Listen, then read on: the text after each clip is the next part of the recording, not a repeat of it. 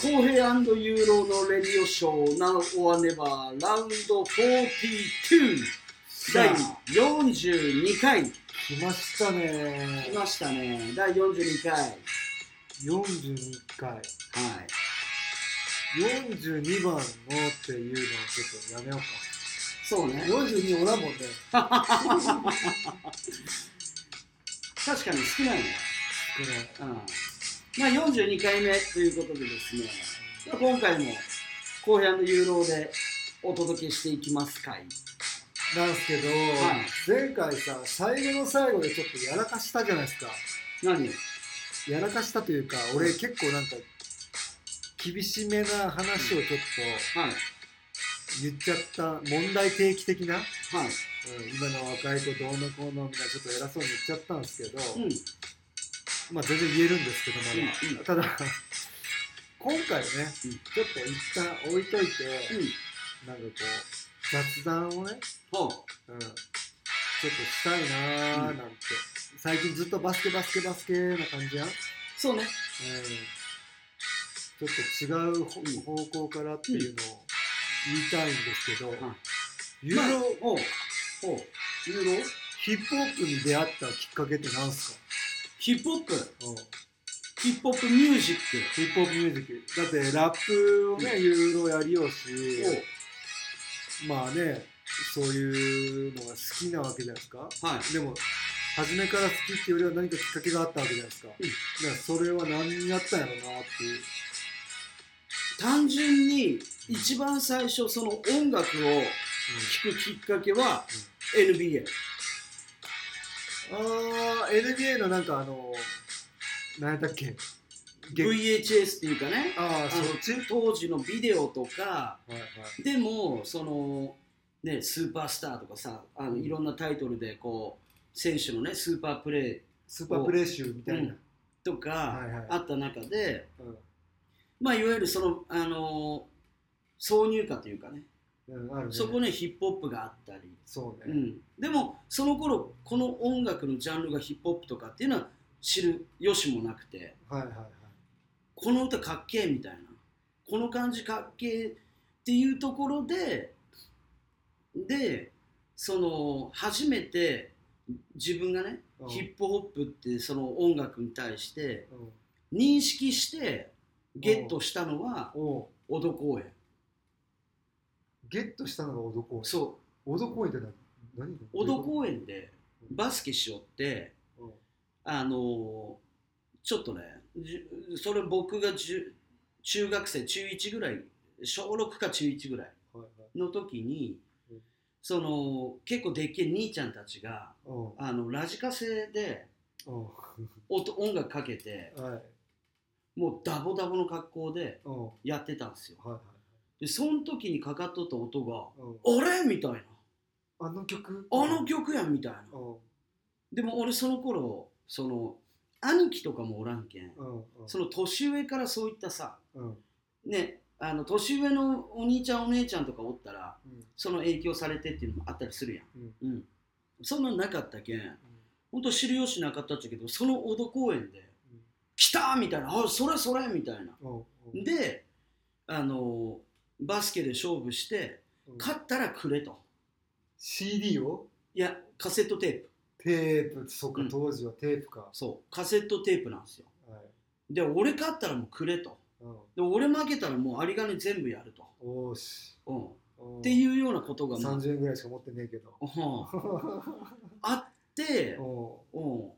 でバチバチやって勝って負けて、負けたったうん、で俺マジ悔しいなクソみたいなうん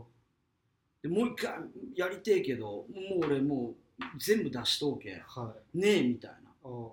んであそう出しとうじゃなくてうん出そうとした時に、うんそその中のボスみたいなはい結構結構いかつかったっちゅうけど、うんみたいな人が、うん俺げんこつ入れてきてうん「うんいやいやお前からお前金とかせびらんわ」みたいな。 30円しかねえのにああそうでお前いなんやお前そうそんなに欲しいとやみたいうんなうんでこれヒップホップって言ってたよみたいおなうん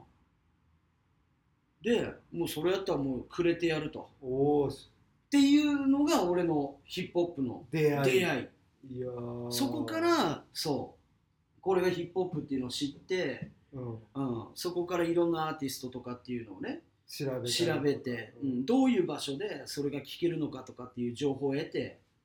当時さ、はいそれこそカセットテープうのん裏側とかさ、 A 面 B 面ね A 面 B 面にさこう誰が歌ってますねあったよはいその時俺もカセットテープ時代やけどさ、うんまあ、俺はでもヒップホップに出会ったのはもう CD の時代やったけど、うん一番最初に買ったあ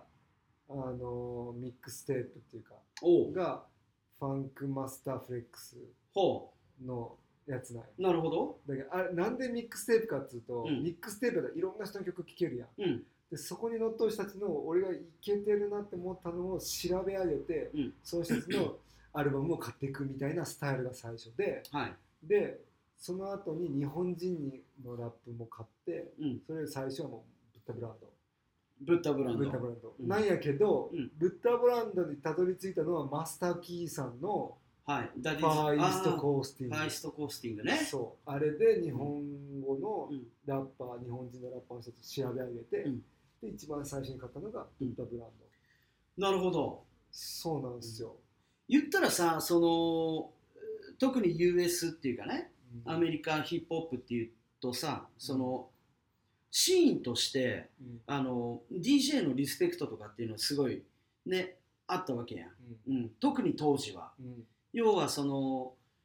DJ がパーソナリティとしてうんラジオ番組を持とうとかっていうのはさうん大いにあって、うんうん、で向こうの場合って24時間ヒップホップだけを聴けるチャンネルとかはあったりするもんでい、はヒップホップ聴きたかったからい、もうそのラジオにも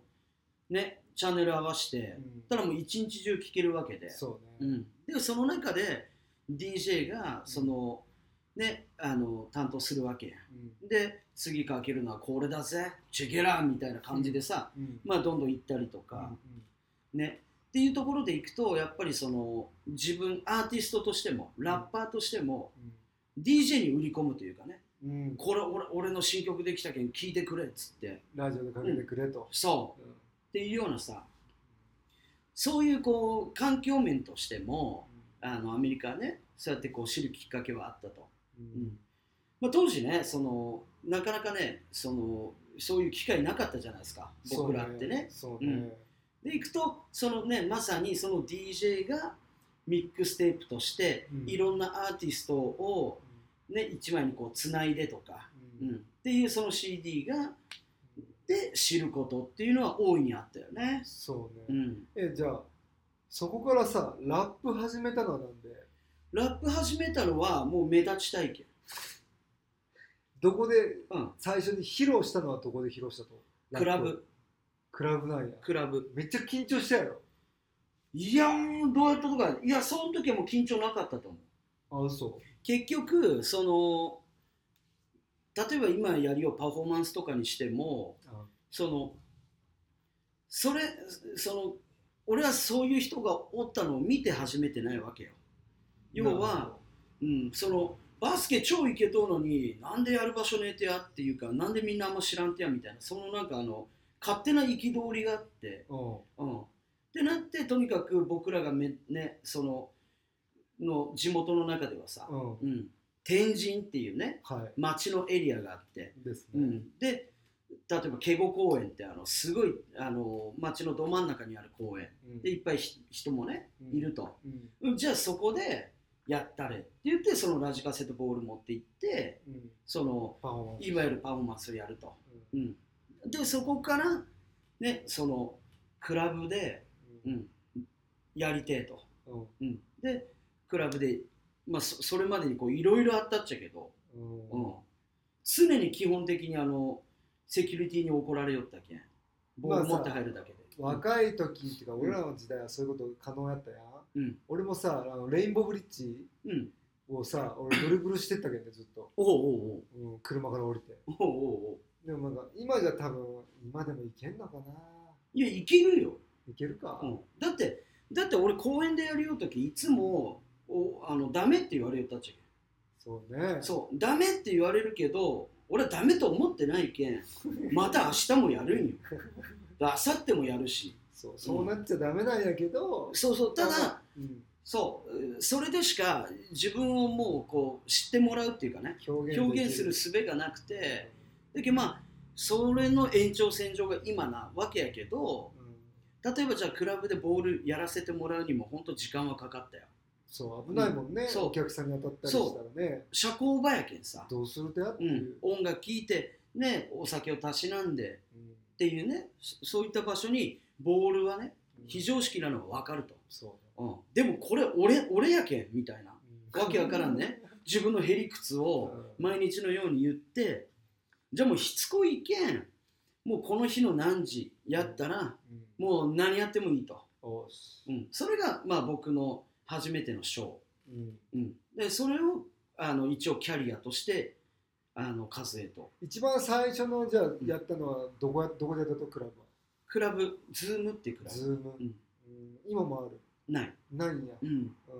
であのーまあそそうやってさじゃ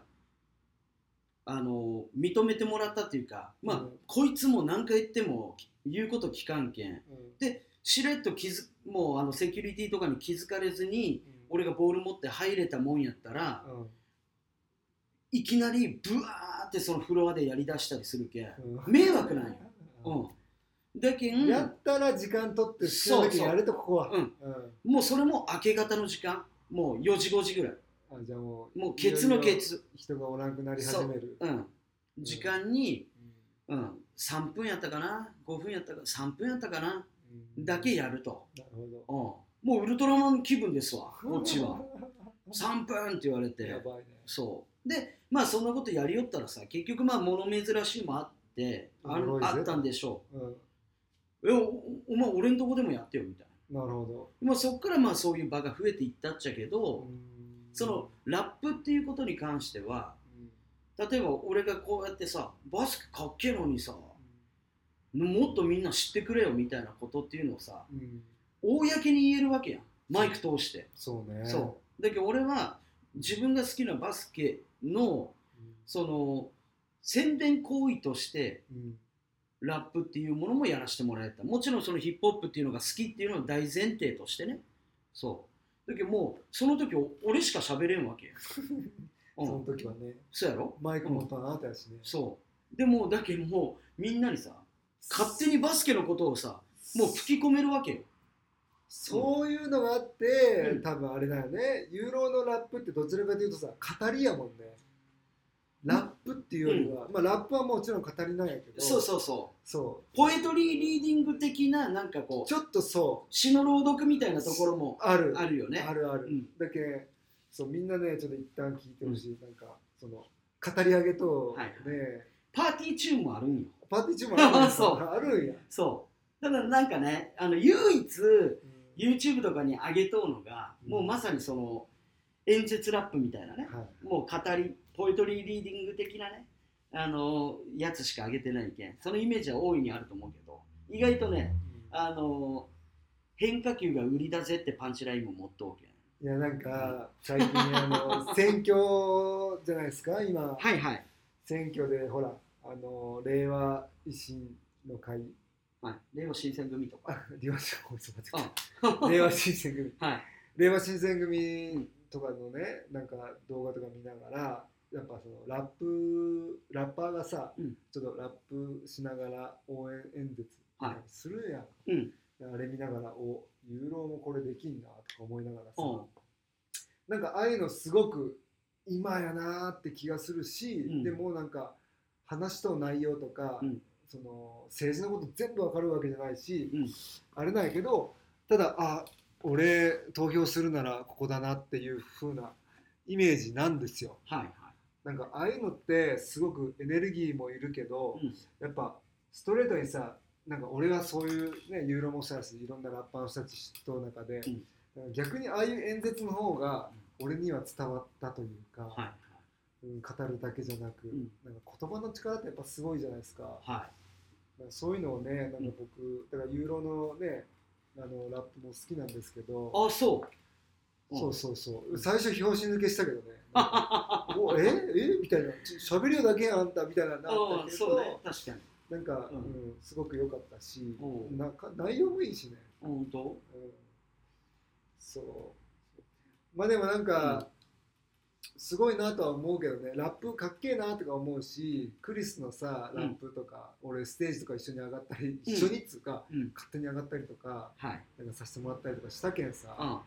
なんか間近でああいうラップする人たちはもう超気持ちいいんやろうなとか、うんうんかっけえんやろうなと思う反面、んなんかミコにさうん一、回聞いたことあってほなんかラップってさなんか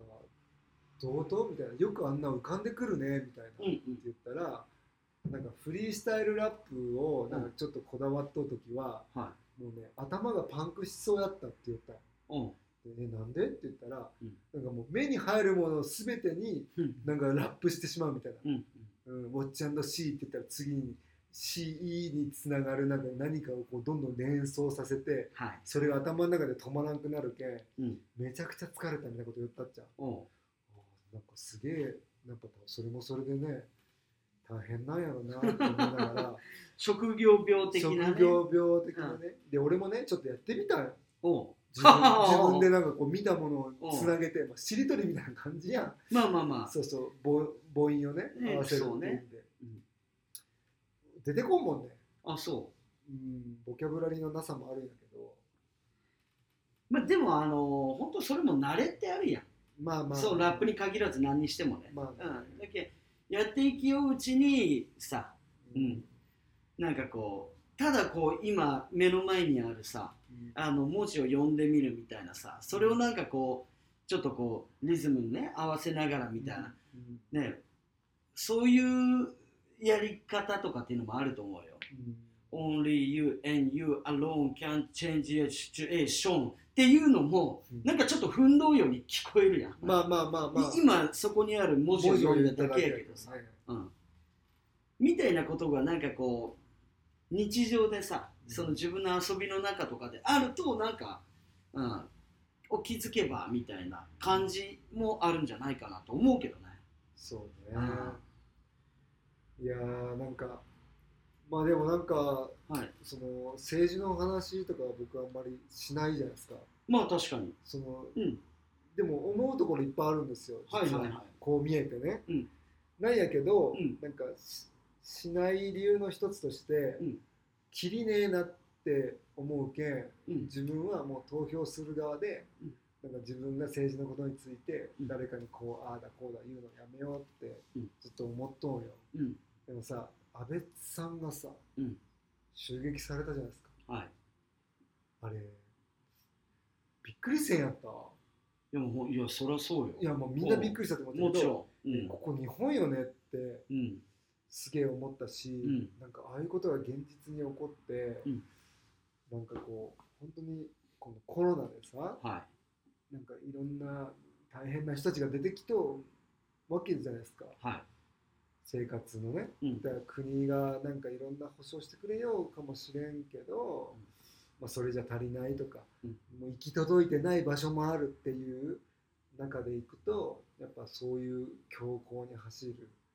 人たちも出てくるのかなとうんでもなんかああいうの一旦起こるとさ政治家の人たちめっちゃ怖いやん、もちろんね。俺来るかもみたいな話やし、はなんか、まあ、正しい方法で何か正しいことを伝える方ね手段をやっぱ探さないかんとは思っちゃうけど、うんあれを見た時にね俺はうんこの国いよいよやなと思ったんですよおうこの2022年でこの日本でよ、うんそうし政治家が襲撃されるっていうぐらい、んこう国がやんどんじゃないかっていうのはちょっと思ったんですよはいはい。それちょっと思わなかったまあでもそのいやまあ確かにねそのショッキングやしかなりねうんあのうんでまあそのでもこれって今に始まったことでもないっていう捉え方もあるのかなとかうんうんそまあでもなんか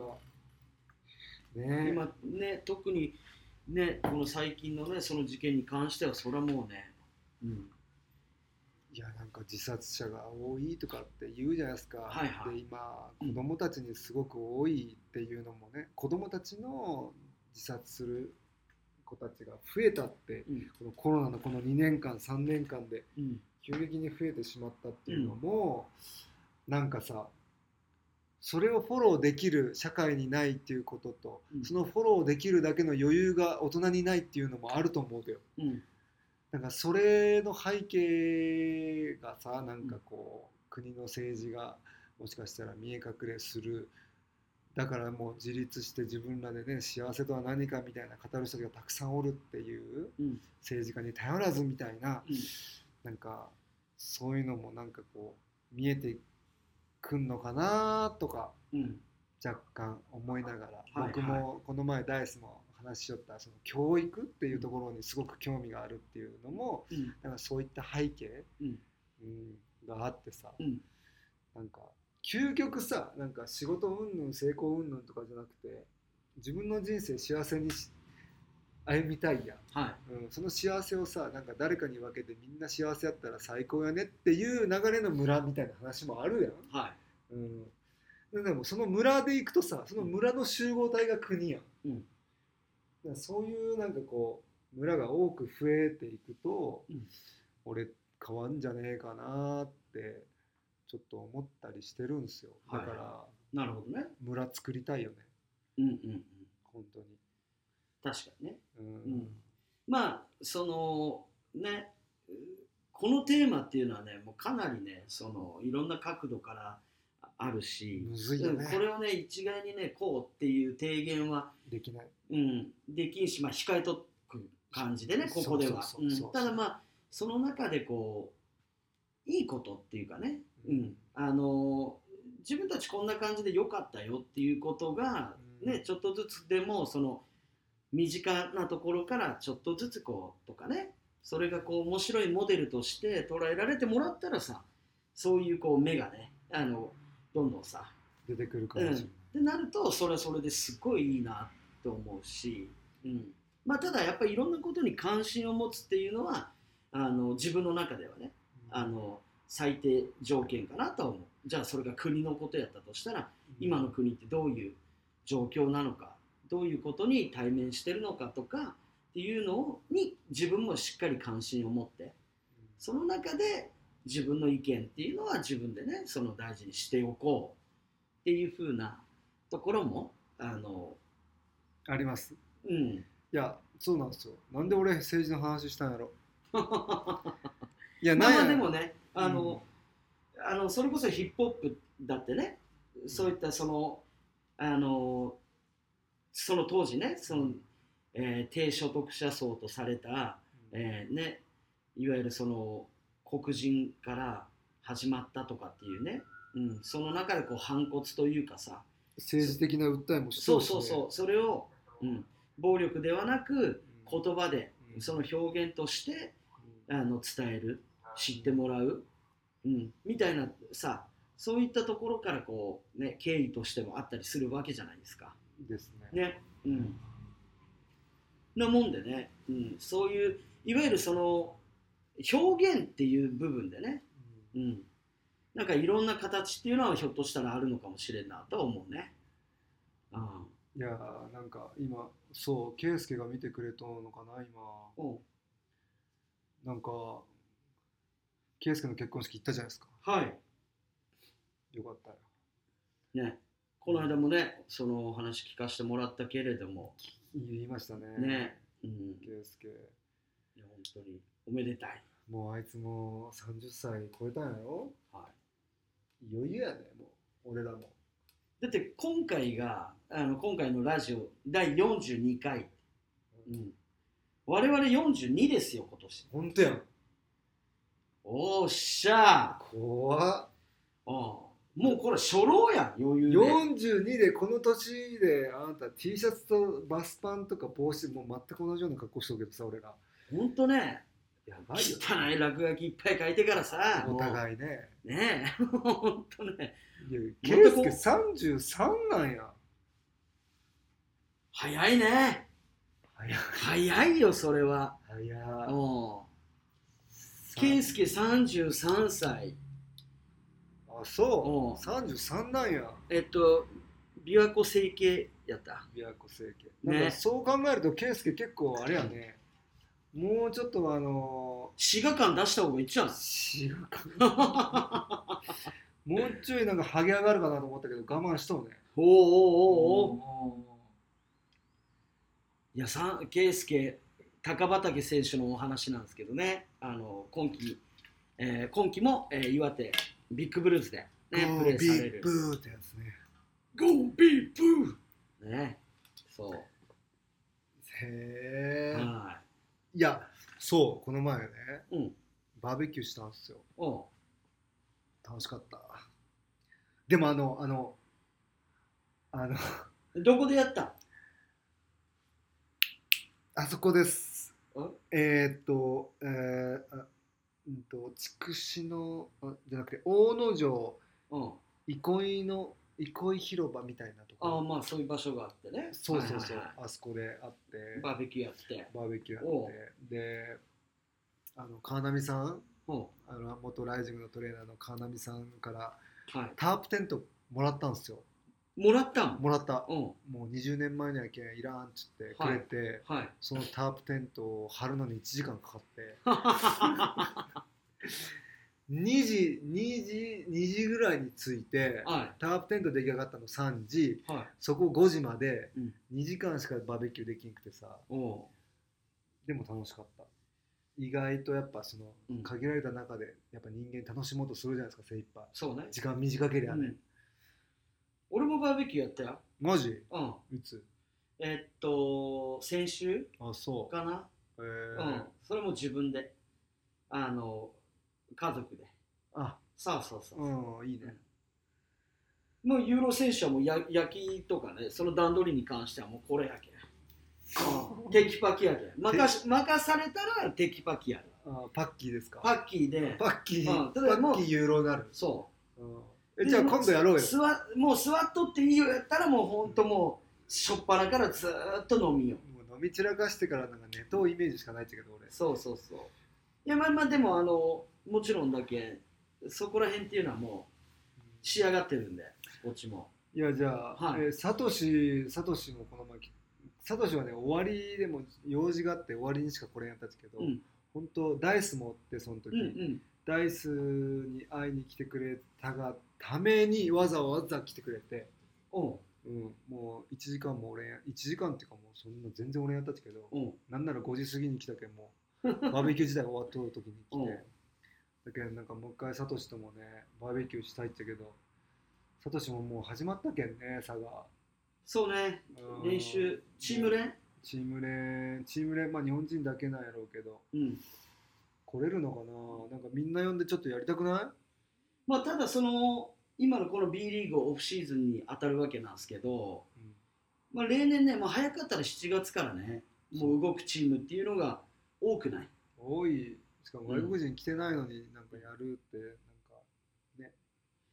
でも7月頭ってもうでもイメージとしてなあるあるいねあるあるだからまあ6月なんですよいろいろやれるのってある意 味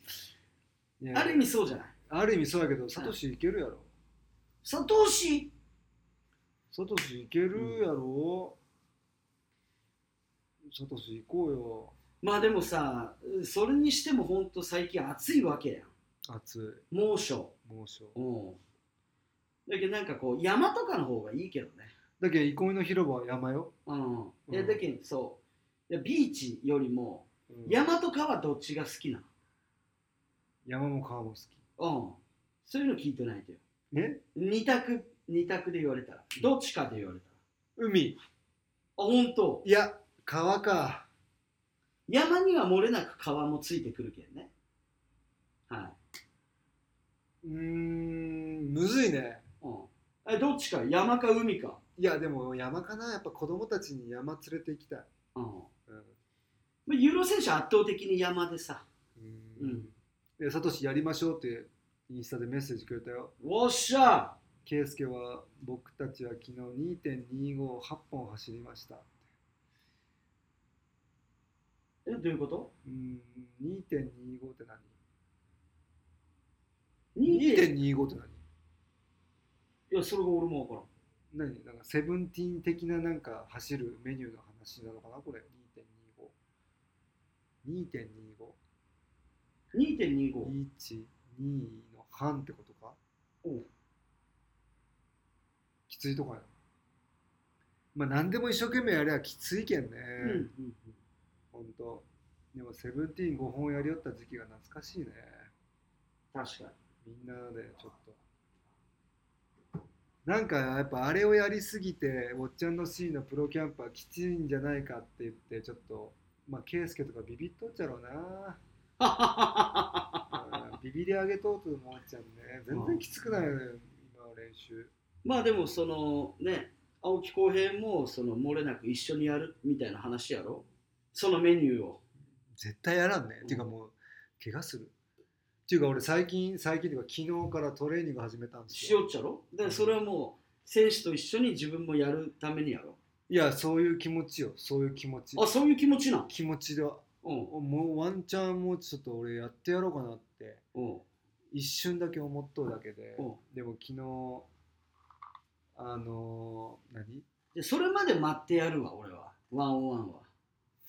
やゆ融合やったら今すぐでもいいよおっしゃ言ったな俺おっしゃおっしゃうんいやなんかでもシュートはマジ入る、入るうん、どうしても、どうしても入る、入るうオんッケーオッケーオッケなんかね、ーうんただやっぱ脚力が著しくどころじゃないぐらい落ちとうけん、はい昨日もあの下半身のメニューだけしたいうの、んもうね小鹿みたいになるやん大した重さじゃないのうに、んうんうんで俺結構ね、まあ、やると決めてもうそこのジムに行ったけんさ、うん気合は一旦入れていったんやけど、はいはいあまりにもすぐにやられてしまっておう30分しか俺んやった俺全体で 全体で30分ストレッチも入れて30分もう無理よあそこれじゃ怪我するわって普通に思ったバスケしてうなるほど弱りすぎ情けないまあでもねあのえ例えばどうしてもさあの時間的にねあの例えばバスケができる時間とかって難しいとかって時にあったりするわけやん自身がやるとしてね、ううんん。だけど俺やっぱりこう、チャリは意識的に乗っとうけん。いあそれ強いよ、や、それはあのやっぱ全然違うし、まあ私に関してはね、前十字会の会長でもあるけんさ、 前十字会会長はさ、あのロードワークできないわけです よ。あの走って、その下半身で膝にね、あの負荷がかかったら、もうどんどんあの削れていくもんで、周りが削れていくもんで、だけん走れないと、基本的に。 なるほどねトレーニングで負荷がかかる走りはできない。できない、うん、ってなってくると、チャリこぎない。うん、チャリこぎは膝だけじゃないやそうねん。わかるわかうる、んうん。太ももとか結構きついもんねそうそうそうそう。ケツもね、うん。だけど他にあの負荷を分散できるけん、なるべくチャリで。なるほどそう。だけどやっぱりここって時に、やっぱりこうね、うん、ここってその瞬間にやっぱこっちもね、発揮せないかんけん。遊びじゃないけんさああでもさ俺もチャリ買ったんよロードバイクうん。なんか買っとったよね。買っとったけどもう10回も乗ってねえよねほら。なんかさうんやっぱまた痛くなるやん最初ねいやだけどあれサドル変えりよ、ああ変えた方がいいってうん、だけどあのあとはその自分に合うっていうかさロードバイクとかやったら俺ダメやもん俺だけもう MTB っていうかさちょっとマウンテンバイクマウそうマウンテン仕様やってただあのサドルもちょっとでかいしそういうことかそうでなんならあのタイヤも太いやん、ちょっと、うん、で俺なんかその段差とかもやっぱあったりするやん行動でいやそうそうそうそそうれやんだけどそうなるとその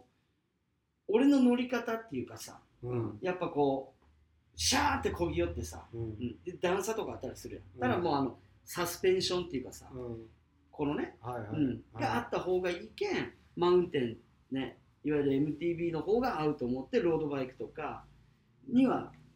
いやーマジで俺、ねうんそのロードバイク買ってで最初にね、うん俺ん家から、うんそのアカデミーがある中学校まで、うんなん嫌われるかわからんけど、うんちょっとまあそこそこあったんすようんでもまあ俺気合入ってたけどさ、うん冬ようん行ってやろうと思ってリュックに荷物入れてうん必死でガーってやったんようん けどさやっぱ結構早い段階で心折 れていやちょっと待ってこれ引き返そうかなみたいなでももう時間的に結構やべえなみたいなうんじゃあもうちょっとどうにか近道せないかんなみたいなんで、なんかねどこ城南ら辺の城南プールとかあの辺の裏道の方入っていくとあれめちゃくちゃ坂あるの知っとあそう分からん引くぐらいの坂があって、うんうんその登りきらんくて俺、うん結局押してったっちゃけど、はで1時間かかったんよいうん距離は多分そんなかかる距離じゃない、うんで向こうに着いてうん汗だくよ、うんで俺もうすぐね帰りどうしようと思って 俺来たもんやけん帰らないかんやうんでもマジでやりたくねえ帰りたくねえなみたいな自そうね転車で、うんでアカデミー終わってでもまあ帰らないかんやだけどまあととぼとぼとぼとぼ帰ろうと思って、うん途中でココイチ寄って、うんカレー食べて、うんで結局1時間ちょっとかけて帰ったんやけど、うんそれがトラウマになって俺もうやめたんよ自転車弱いね弱 い弱い1時間でもう無理いやいやいやだけどそうんのへにょへにょやんあんたあでもいさやそうなんよあいやあのでもこれって結局だけ慣れもそうやしだけどもう自分のラインまで入ってきたらもう多分ずっと続けれるわけよあなたなんかっていうのはいやーなんかあれでもそのラインめちゃくちゃ高い俺にとって高い高あ例えばね、うんあのユーロで行くとさい、自転車乗っとう時あるやんうんであの、まあ、もちろんこの行動をね自転車行くとかの中でさ、うんもちろんその通行人とかそういうね出くわすわけやんはうん、の時とかも、あのー例えば、うん、あの人はどう動くかもしれんとかえこっちからこれ来るかもしれんみたいない予測しとったそう予測したりあの俺全部あのバスケに当てはめたがりやけんその空間認知的なねわかるあーじゃあそういう乗り方ただの移動ではなくではなくはい、あのユーロ選手はそそれのトレーニングとも勝手に思っとうけんなるほど、うんこの感じの人はちょっともうあの今まっすぐ気を受けていきなり右に出てくるかもしれんはいただもう最初からユーロはもう右にもう膨らんどこうかなとか、なるほうん、みたいなそうでその答え合わせみたいなのもさ自分でやりながらね、どいやー、うん実際ね俺その行き、はいもう心折れとった時うにん行きようわけやん、はい自転車もうしばらく乗ってないしロードバイク初めてやけんさ、うんスピードがどんくらい出とうかも車との距離感もわからんわけうん、で俺く道路横断しとったらさマジで車にひかれそうになってうん、もうねいやえみたいな自分の感覚も怖えし、まあねなんかね、まあ、そういう怖さもあってで嫁がねあの電動自転車買ったんですよはでそれにさちょっと一回乗ってい、うん、でネネをね小まだその時は年長さんやったっけはいネネ乗っけて公園まではいそこはなんか坂道ガンガンあるところやうんひばる運動公園の、うんだけどね電動自転車やばいねいややばいよねあれさ無敵やねいや無敵よあれはマジで、うんうんあれやったらもうずっと乗れるわって思った、だけどやっぱり世のお母さんたちはねねそうやってねこう送り迎えとかさあったりするわけじゃないですかそうね、うんそれは電動自動車自転車自転車うん電動自転車はマジでいいけん俺電動自転車やったら乗れるわって思ったけうど、ん電動自転車に乗っと俺ってめちゃくちゃフォルム的にクソだせえやんうん、だけどもうもうそもそもだけどもうもうすなんかいろいろそれがダサくなっとうよね もうあ のだけどもうノーエクスキューズってあのさっき言いよった話がもうさいやいやいや言い訳しかしてないいやいやい やそうだけどねあの置き換えね痴漢というかお置き換え術として、うんうん、だけどあのいろいろ何でもこうゲームにしたがりやそ んう画材士官しかりねがうんね、そうそうそうだけど自分自転車乗っとう時はあこの人どう動くかなとかうんであこっちからこういうあの車来るかもしれんとかうんみたいなことっていう、まあ、いわゆる空間認知みたいなことはい空間をねに認識する、ね、予測するっていうのはバスケットにおいてもすすごく非常にねあの大事なことだと思ってるわけですよ。そうですね。ですよね。うんうん、だからそのトレーニングと思ってうんっていうふうに自分のこうそのバスケのゲームの一つっていうふうに当てはめると俺あの結構おもろいよね。おもろいしそのああここまでしんどいなっていうのが先行してこんわけよ。なるほど。うんうん、でもっと言えばじゃあ今日はどこと対戦しようかなみたいな勝手にさうんうん、じゃあウォリアーズと行きますみたいなあいつカリーみたいな、うん、ってことチャリは乗りながら。そうそうそうみたいな、そんなことない。うん、いやでもそういうふうにこう置き換えると面白いよね。なんかねその俺だけあんまり苦はなく、うん、いやーでもきつい時はきついやん坂とか登るき時、ついうん、その時にだけやっぱりね自分のねこのあの桃とかをさ見ながらさ「おっしゃいけいけ」みたいなね、いやそれでね、うんあの本当にもう弱っとうけんさ、はい、そのキャンプ場行った時うに、んキャンプのその受付からねキャンプ場までちょっと坂道をくねくね歩かないかんやったはわいはいけで荷物も車入れんけん、うん荷物をそのカートに持っていきカート使っていいですよって言われたけんそのカート引っ張ってったよ、うんまあまあ坂あったけんさ、うんもう足パンパンない、うんカートだけではいしかも途中でもうパンパンなわけ、うんうんだけどいよいよやなっていうのもあったけんトレーニング始めたんやけうん、あどあそういうことね。自転車のね1時間1時間帰った時の次の日とかやばかったけんマジで、だけんもう地獄よねうんまあね、ただの苦痛っていうかさ、う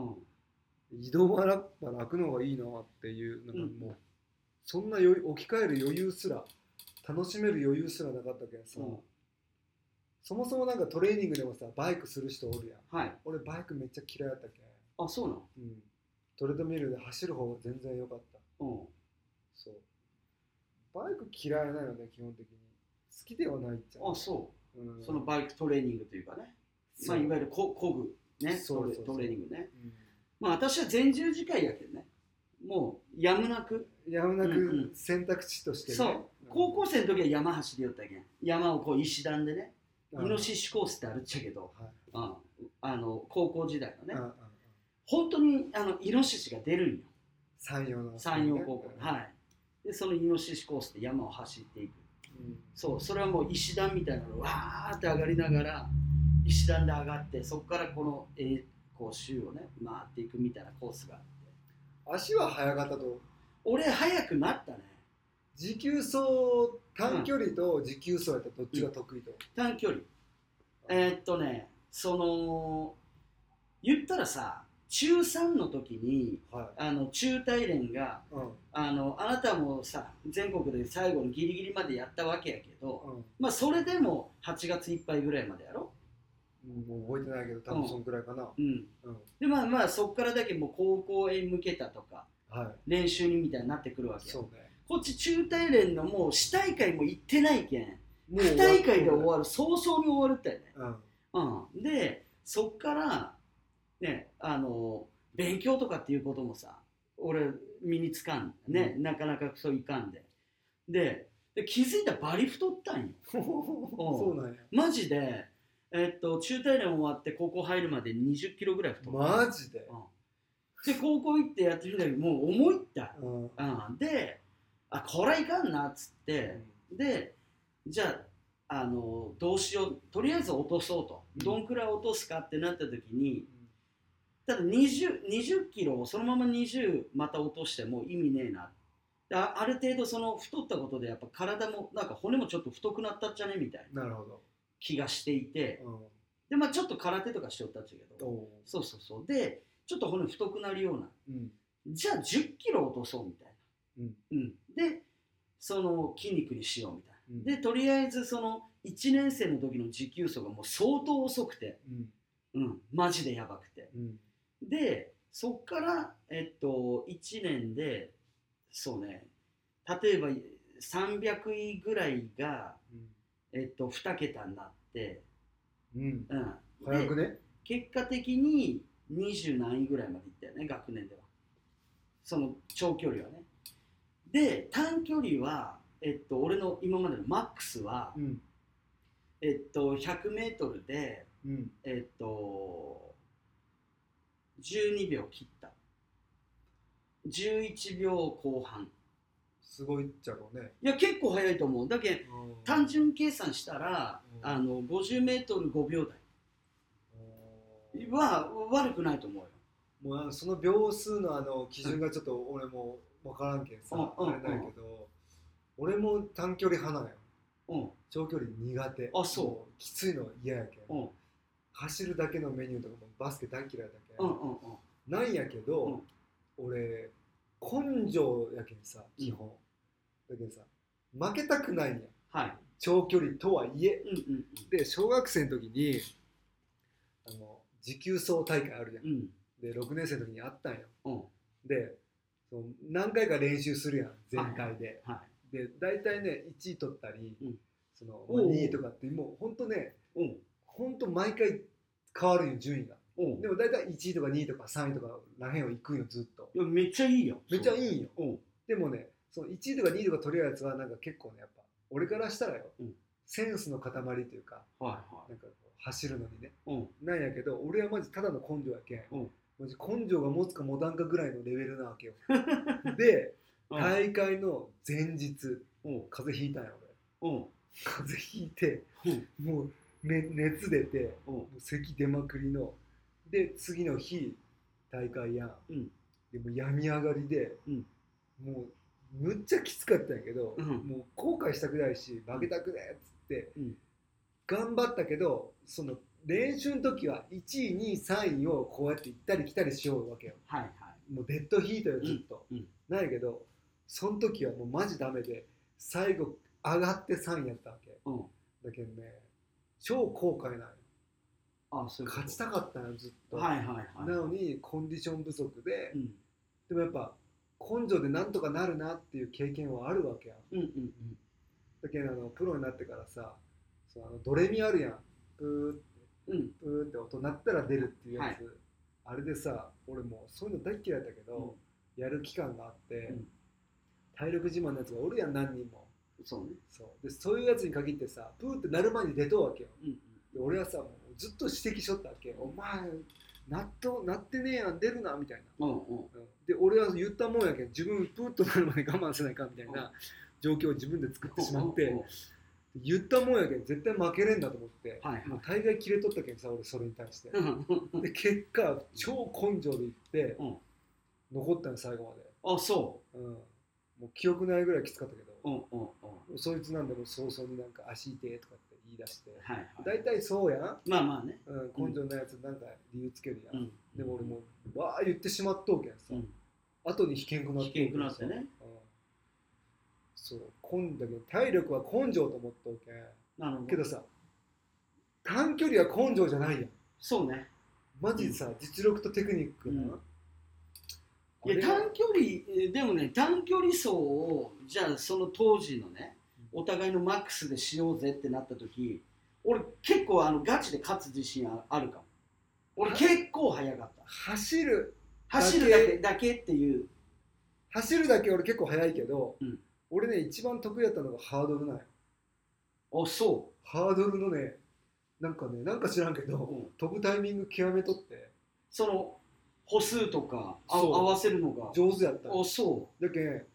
走るのとあんま変わらんぐらい速かっうあマジでたハードルだけん俺めちゃ速かったんよへえそうだけど単純に走るだけやったら負けるかもしれん、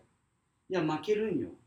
うん俺結構もうもう弾丸 弾丸のことしてからもう風の抵抗ゼロって言いながらもうゆらーって生きよったらいや結構ね11秒台って割といい方やと思うよ、えそうさうん、手手今走ってこう手こうなっとったけど、うんこっち速かったえこうやって走るだといやこどの手どどっち派どっ手ち、手のひらをさま、っすぐ今しとったやん、うんパーみたいなうんうんでもう指揃えてうん、これさなんかこう簡単に言えばい風の抵抗を受けませんみたいな感じやん、でもさグーで走るパターンもあるわけじゃないですか確かにあどうとかいの意識的にあるとかいのなんかそういう走る時なんか意識しようってことあるとない、ないった、うん、ああのーひらめきんというかさふくらはぎふくらはぎうん、ふくらはぎの京前道大みたいなうんそれはこう話しかけたりしよった ね爆発力小学生の時中学生いやいやいや高校生高校生高校生うんあお前今日今日いいねみたいなこれちょっと俺今日すこ抜きできるんじゃねみたいななるほどそうそうそうそうまあ、そうねいやこの前ね、ん YouTube で、うんあの走り走るのがすぐ速くなる方法みたいなやつが出てきて、うんなんかそういうのを提唱しよう YouTube チャンネルがあるんよはそれ見たんよめちゃくちゃ面白くてい面白かったよめちゃくちゃ面白かった、うんうんうんで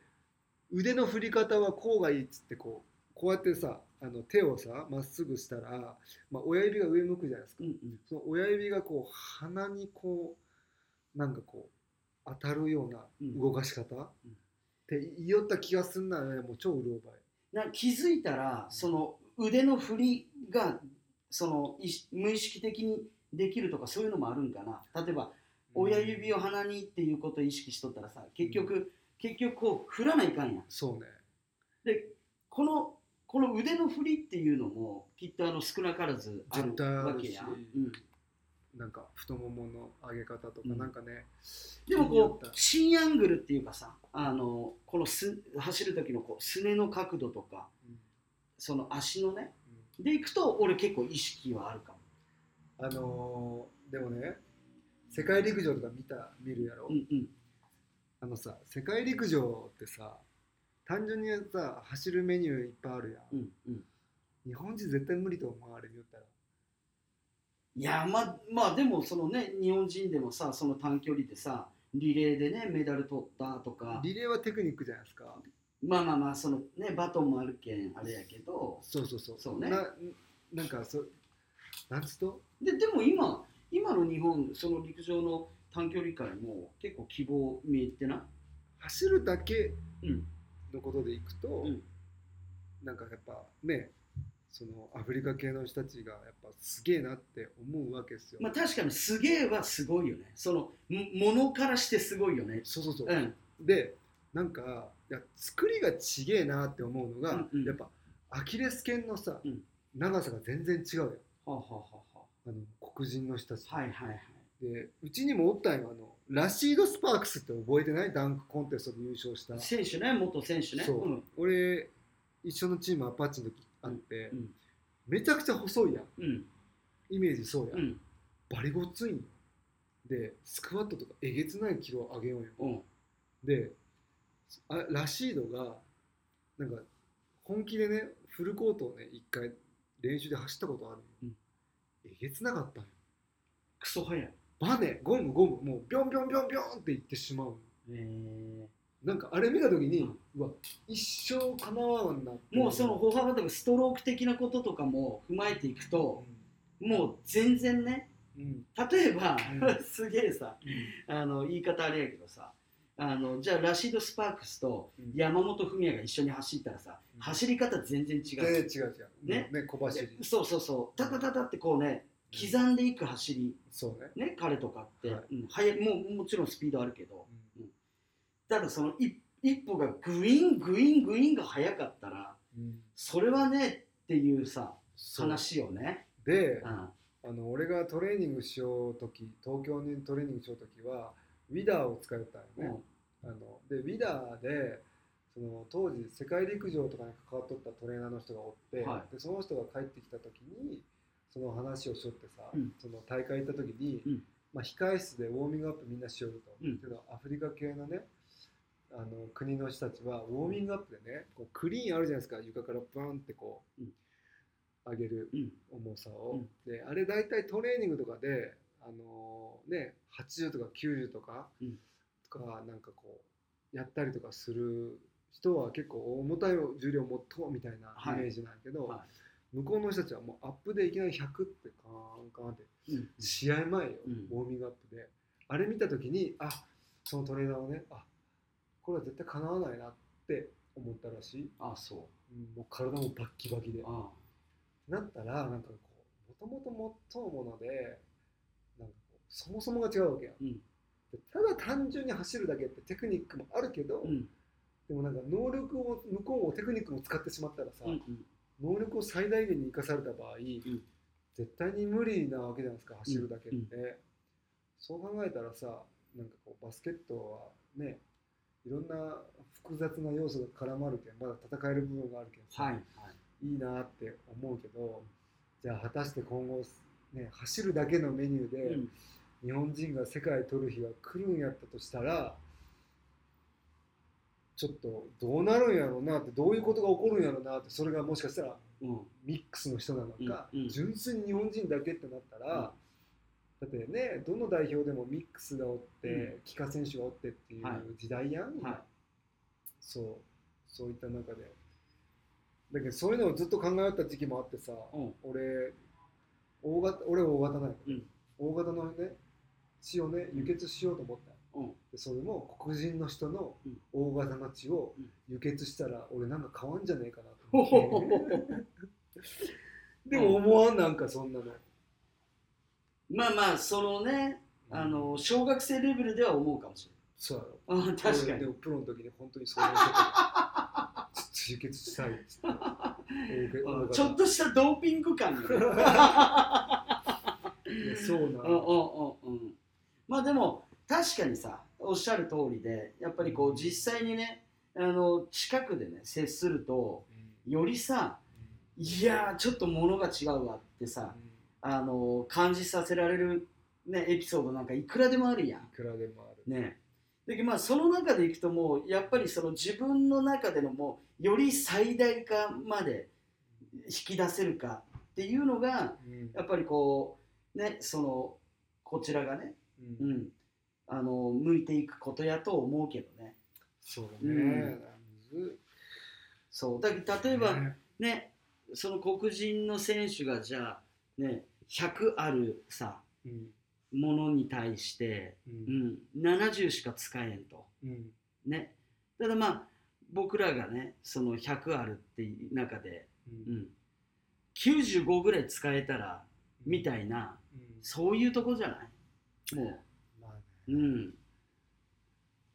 いやでもなんか日本人でもさやたら飛ぶ人とか足速い人っていうのもおるわけや、もちろんそういやああいう人たちなんか本当すげえなーとかってマジでマジで思うよ、うん自分の身体能力うん的にはさ、うんそんなに高い方ではなかったと思うけん特にバレー選手とかってさんで最近そのさ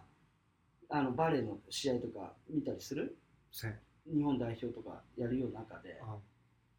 いやこれねその最大ねその跳躍の中で多分デコ当たったりするもんね。うんうん、でそれでいくといわゆるそのその日本のねスポーツ界っていうのもうんそのいわゆるシーズンスポーツみたいなことっていうのはうん俺はなんかあのまたその着眼点としてはあってうん一つのスポーツを常に週5週6でずっとやり続けるっていうのがねそのいい部分はもちろんある前提としてねただあのそれがまた違うスポーツをねこう挟むことでの可能性っていうのはあるよねあると思うじゃんね。うん、でいくとまあそねとは簡単に言えどやっぱりその体制が変わらないそういったものっていうのはさはいなかなか難しいけんさ、そうね、うん、やっぱりこうね一戦必勝のトーナメントにねそうやって向かうかっていうとねやっぱそれに勝ちたいけんとか、ね、そういうこういろんな思いとか出てくるやろうし、うんうん、みたいな話にこう行き着いてしまうわけよね。まあね、うんそうだからシーズンスポーツとしてねそのアメリカだけじゃないけどさ、うんうん、このシーズンこの季節はこのスポーツをみたいな形で、うんうん、っていうふうにこう、うん、トライしてみるっていうのもちょっとそれはもっと見たいなと思ったりするけどね。それはなんかいろんな人がいいよねスポーツあそうスポーツのシーズン制うん日本はやっぱりその一つの競技をやりすぎるっていう意味では、そういい部分とでもね他の海外とか見たらシーズン制しとうとこもあるし、ううんんそれが成功しとりなんかね部分も見え隠れするう中で、ん日本人でもっといろんなねスポーツした方がいいんじゃねえかっていうのはすごく俺もさ賛成、うんうんだけどとはいえの事情がやっぱり出てくるわけやけんうんね、そのとはいえの中でやっぱりねそのスポーツ自体のね、ううんんあのあり方というかね、うんうんそうっていうところまで発展すると思うよ、そうねそこまでいくとね、うん、間違いな突いき詰めると、うん、そうだけどそんな中でじゃあ今何やった何ができるかなみたいなそこのポイントっていうのをこう探し続ける旅でもあるのかもしれんね。ですね、うん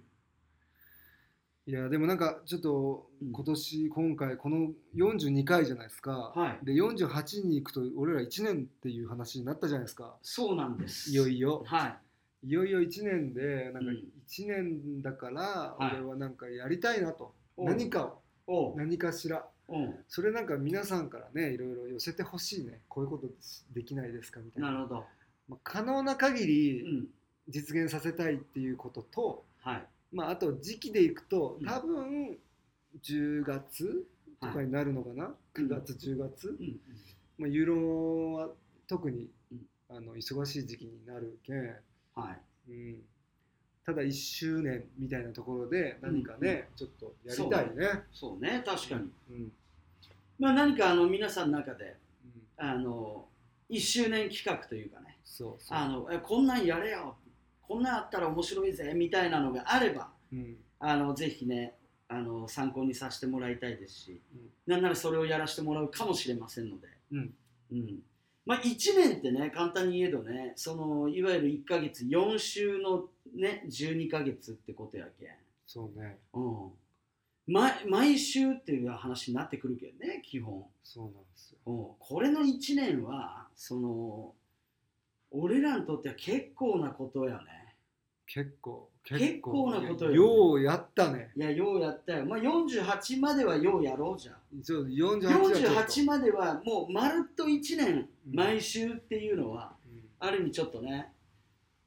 うん、やほんとすごいよね、すごい。継続は力なりというう。ん、だけどまあよ今が今回が42なんでそ残り6回う。6回。残り6回は必ずやりますってことはじゃあ今明言しましょ。そうそうそうう。ね、うん、 48までは必ずやります。そこにやります。ね、あ絶対やりのます。まるっと1周年をねう、んあの迎えたいなと思うんで、そう。はい。そうね。ちょっとなんかね、皆さんから企画を、そう、うん聞かせてもらえたらすごいね、あのいいですよ。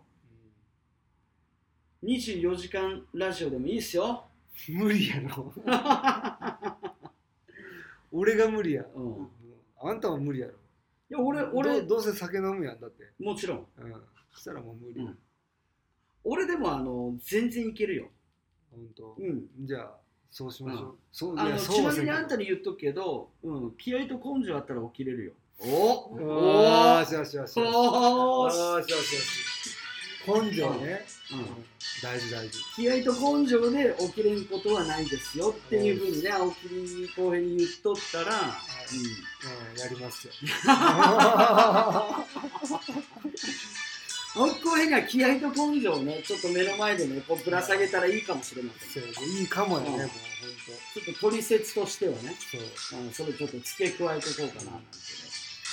言いそながらんなこね、と言われてしまったらね、後に危険くなるけどね、こっ危ちから険くなるよね。危険くなる。うんおっさんたちをねうまく使いなさい若者っていうねそうそうあそうのメッセージでもありますうんんで、そう。うんおっさんたちがなんか勝手にあいつらなんかやる気出してみたい なそうそういうふうにこう導いてくれるとなんかよりねあの楽しくなるのかもしれないですね。ですうね。ん、そういやいやまあそんなこんなで、うんまあ、今回本当にあの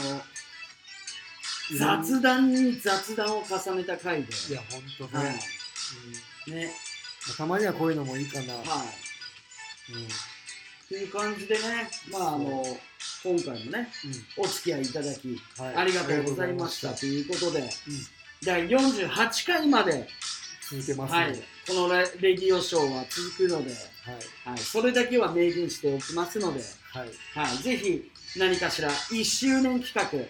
画、はい、もうどんなジャンルでも OK ですので、うん。えーこんなことやったら面白いなんてことがあれば、ぜひ、えーお聞かせください。はい。